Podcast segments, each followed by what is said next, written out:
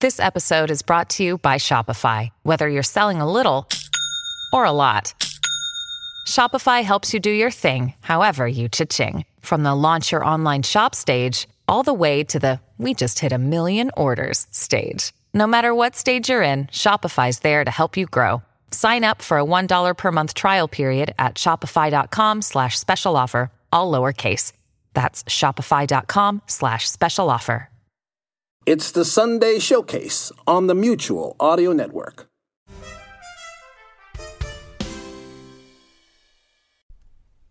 The following audio drama is rated G for general audience. Hello and welcome to Bells in the Bat Free. I'm John Bell, your genial host, and I have some exciting news.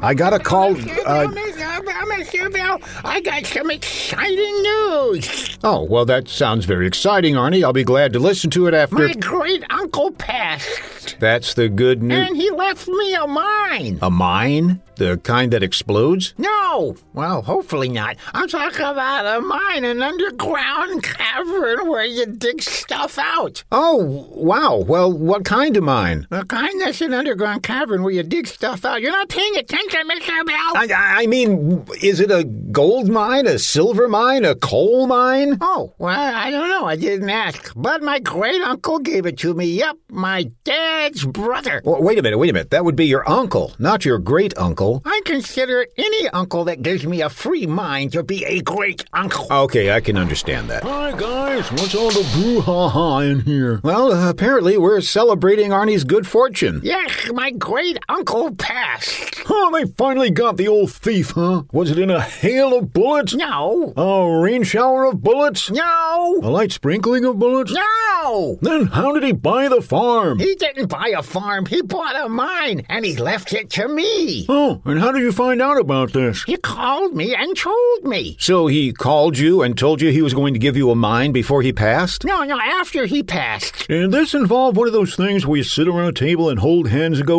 ooh? What are those things called again? Seance, Brad. Okay. Aunts. There, I said it. What are you two babbling about? How could your uncle, Great uncle. great uncle, tell you about this after he died? Ah, he died? Oh, no, when did this happen? You said he passed. And no one's going to miss him either, that crooked old rascal. No, no, no, no. He passed the bar. He became a lawyer. I always told you he was the salt of the earth. Oh, so he just decided to give it to you. What did he give you? What did he give you? It's a mine. Of course it's a yours. He uh, gave it to you. It's an underground cavern where you dig stuff out. You two gonna take that act on the road? No, but I'm hitting the road to go see my mine and find out what kind it is. Isn't it the kind that's a cavern where you dig things? Oh, stop it. He doesn't know what they dig up in this mine. I'm gonna go find out. It could be coal. Oh. It could be silver. it could be gold. Breathe in the bag, Brad. Breathe in the bag. So I need a little time off, Mr. Bell. So long. Wait a minute, Arnie. I should go with you to represent you in this endeavor. Oh, Wait a minute, Brad. Don't you have, like, work to do? Mr. Bell, do I have work to do here? Yes, Brad, quite a bit, in fact. that's what I thought. Okay, Arnie, we're off to the mine. Uh, Brad, Oh, boy, oh, boy, oh, boy. We're off to my mine. guys, Oh, we're gonna be rich. We? What's this we you're talking guys, I have some exciting news too. Well, I'll just tell you, the audience.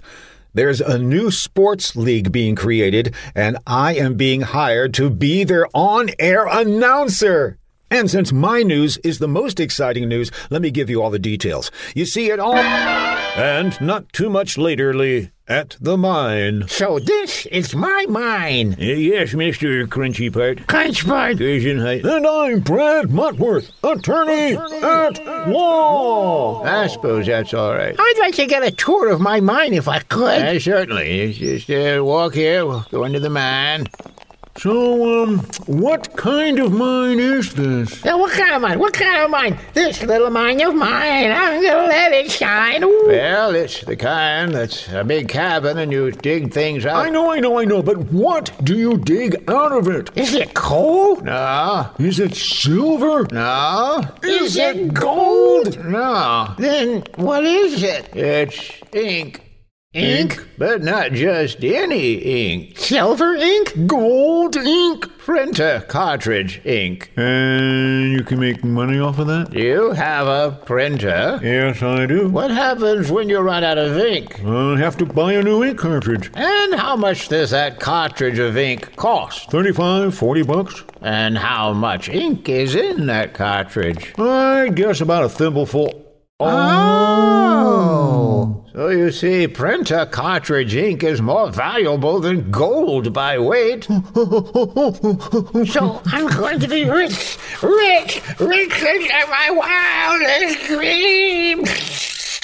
yes, well, the part we're currently digging is right down this way. We're going in the ink mine, going down, down, down. Actually, we've gone down about as far as we can go. We have to go through this tunnel now. Oh, going in the ink mine, going through the tunnel. Careful, there's a bit of a step up here. Where? Right there. Oh, I see it. Going in the ink mine, going up a bit of a step here. Watch out, there's wet ink on the floor. Is it slick? Very much so. Going in the ink mine. Whoop, I'm gonna slip down.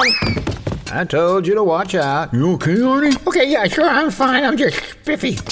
All right, let's keep going. Going? Going. Lord, I am so tired. How long does this go on? We're here. This is the current vein we're working. Hello, all Oh, you happy miners. Well, you don't seem very happy. Well, of course, they're minors. They can't go get a drink. I have work to do, so I'm going to leave you in the hands of my foreman. You better wash those hands first. Hi, I'm Bob.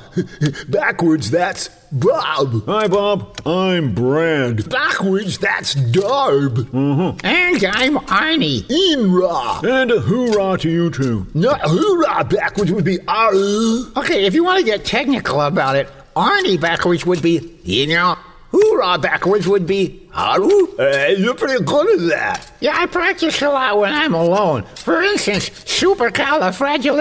supercalifragilisticexpialidocious backwards is, "Sistuatnilipsticistiliarphilosopus." no mater what Julie Andrews says. Yeah, well, I'm the foreman. I used to be the three-man, but I got promoted. So, Bob, or should I say, Bob, what's going on down here? Well, you see, this is an underground cavern, and we're like digging stuff out. And Can I go sit in the car until all this blows over? Hey, Bob, Yeah. you struck another vein of black over here. Oh boy, that's good, isn't it? Yeah, that's good, isn't that good? That's good, isn't that? Well, it's okay, uh, but you know, uh, black is the most common ink color. Uh, uh, uh, The other colors, you know, you can get more for. So, what are the other colors? Uh, Cyan, which backwards is neos, magenta, which is asnishnum, and yellow, which backwards is too hard to pronounce. That would be. What? Why? Oh, stop showing off. And I recognize one out of those three colors. Oh, come on, Brad. Don't you know what cyan is? To a lawyer, it means cyan on the dotted lion. How about magenta? Isn't he the bad guy the X Men are always battling? Red, look, cyan is red and magenta is blue. Why don't they just call them red and blue then? Because they're expensive. You don't call a vase a vase. Backwards vase is sav. Now cut that out. No, you gotta dig it out. You dig? Hey, Bob, Huh? our instruments show that right behind this wall, there's a rich vein of magneto. Magenta! Oh, can we dig it out? Huh? Ah, the rock's too thick. We're gonna have to blast. All right, we're gonna blast. We're gonna blast. There's nothing more American than big fireworks. Hooray for the magenta, white, and cyan. They're on our flag and also in our printers. So you can print up a bunch of paper flags. If the paper's cheap, look out for splinters. Really had to stretch for a rhyme there, didn't you? I thought it was brilliant. Much better than anything Mr. Bell could come up with. Oh, All right, everybody, we're ready to blast. Wait a minute, wait a minute. Isn't there a chance this would cause a cave in? There's absolutely no chance this could cause a cave in. That's a relief, but how do you know? Because this isn't a cave, it's a mine. Here we go. This is our announcer booth. When the game starts, this is where you'll be uh, announcing. Yes, well, it's uh, it's got everything. It's got a chair and a microphone. I Yes, that's all I really need. And how are the old pipes today? I think my voice is all ready to go. What? Oh, no, I'm sorry. I wasn't talking to you. I was talking to the plumber there under the table. I can't stop the leak right now. I have to get some extra pipe, so uh, be careful. The, uh, the floor is covered with water. About an inch or two there. Oh, you probably better not touch the microphone, man.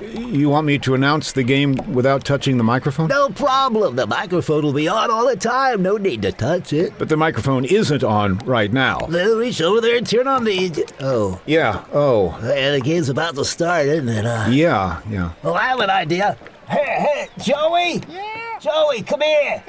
Who's Joey? He's our soda pop vendor. Well, that's good. I could use something to drink while I'm announcing. Hi, what you need? Uh, Joey, do me a favor. Turn on that switch on the microphone. What? Okay. Wait. Wow. Huh, there's something wrong with the microphone. Thanks, Joey. Oh, oh, okay, I'll, I'll get back to work now. Wait a minute, wait a minute. After that, I should at least buy something. Uh, Joey, I need one of those sodas, please. Yeah, yeah, sure, sure. Ooh, huh. uh, that'll be two fifty. Fine, thank you. Here, here's here's five bucks for your trouble. Oh, no, no. The announcer gets free sodas. What? Okay. Get out of here, Joey. Thanks. I can't feel my fingers. Get this out of here. You wouldn't be related to a guy named Mr. Wizard by any chance. Game's about to start. Here, have a seat. And here's the roster. Oh, okay. Uh, wow, look at the field. Uh, it's it's it's square. Oh, wow. You really like geometry, don't you? How can you play football in a square field? I don't know what football players do, but ours is square, see? And and the only markings are are a big pound sign. Oh, what? Two sets of two parallel intersecting lines. Come again? A big hashtag. yeah, what else would the professional tic-tac-toe league play on? Tic tac. Game's about to begin. You better start announcing. All right, let me turn on this. It's on, it's on, it's already on, it's already on.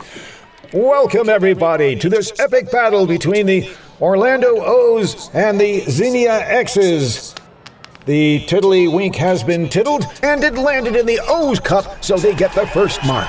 Bob Finkel, their champion marker, is running out on the field, but the Xenia X's have two large guards who will try to keep him from getting to the coveted center square.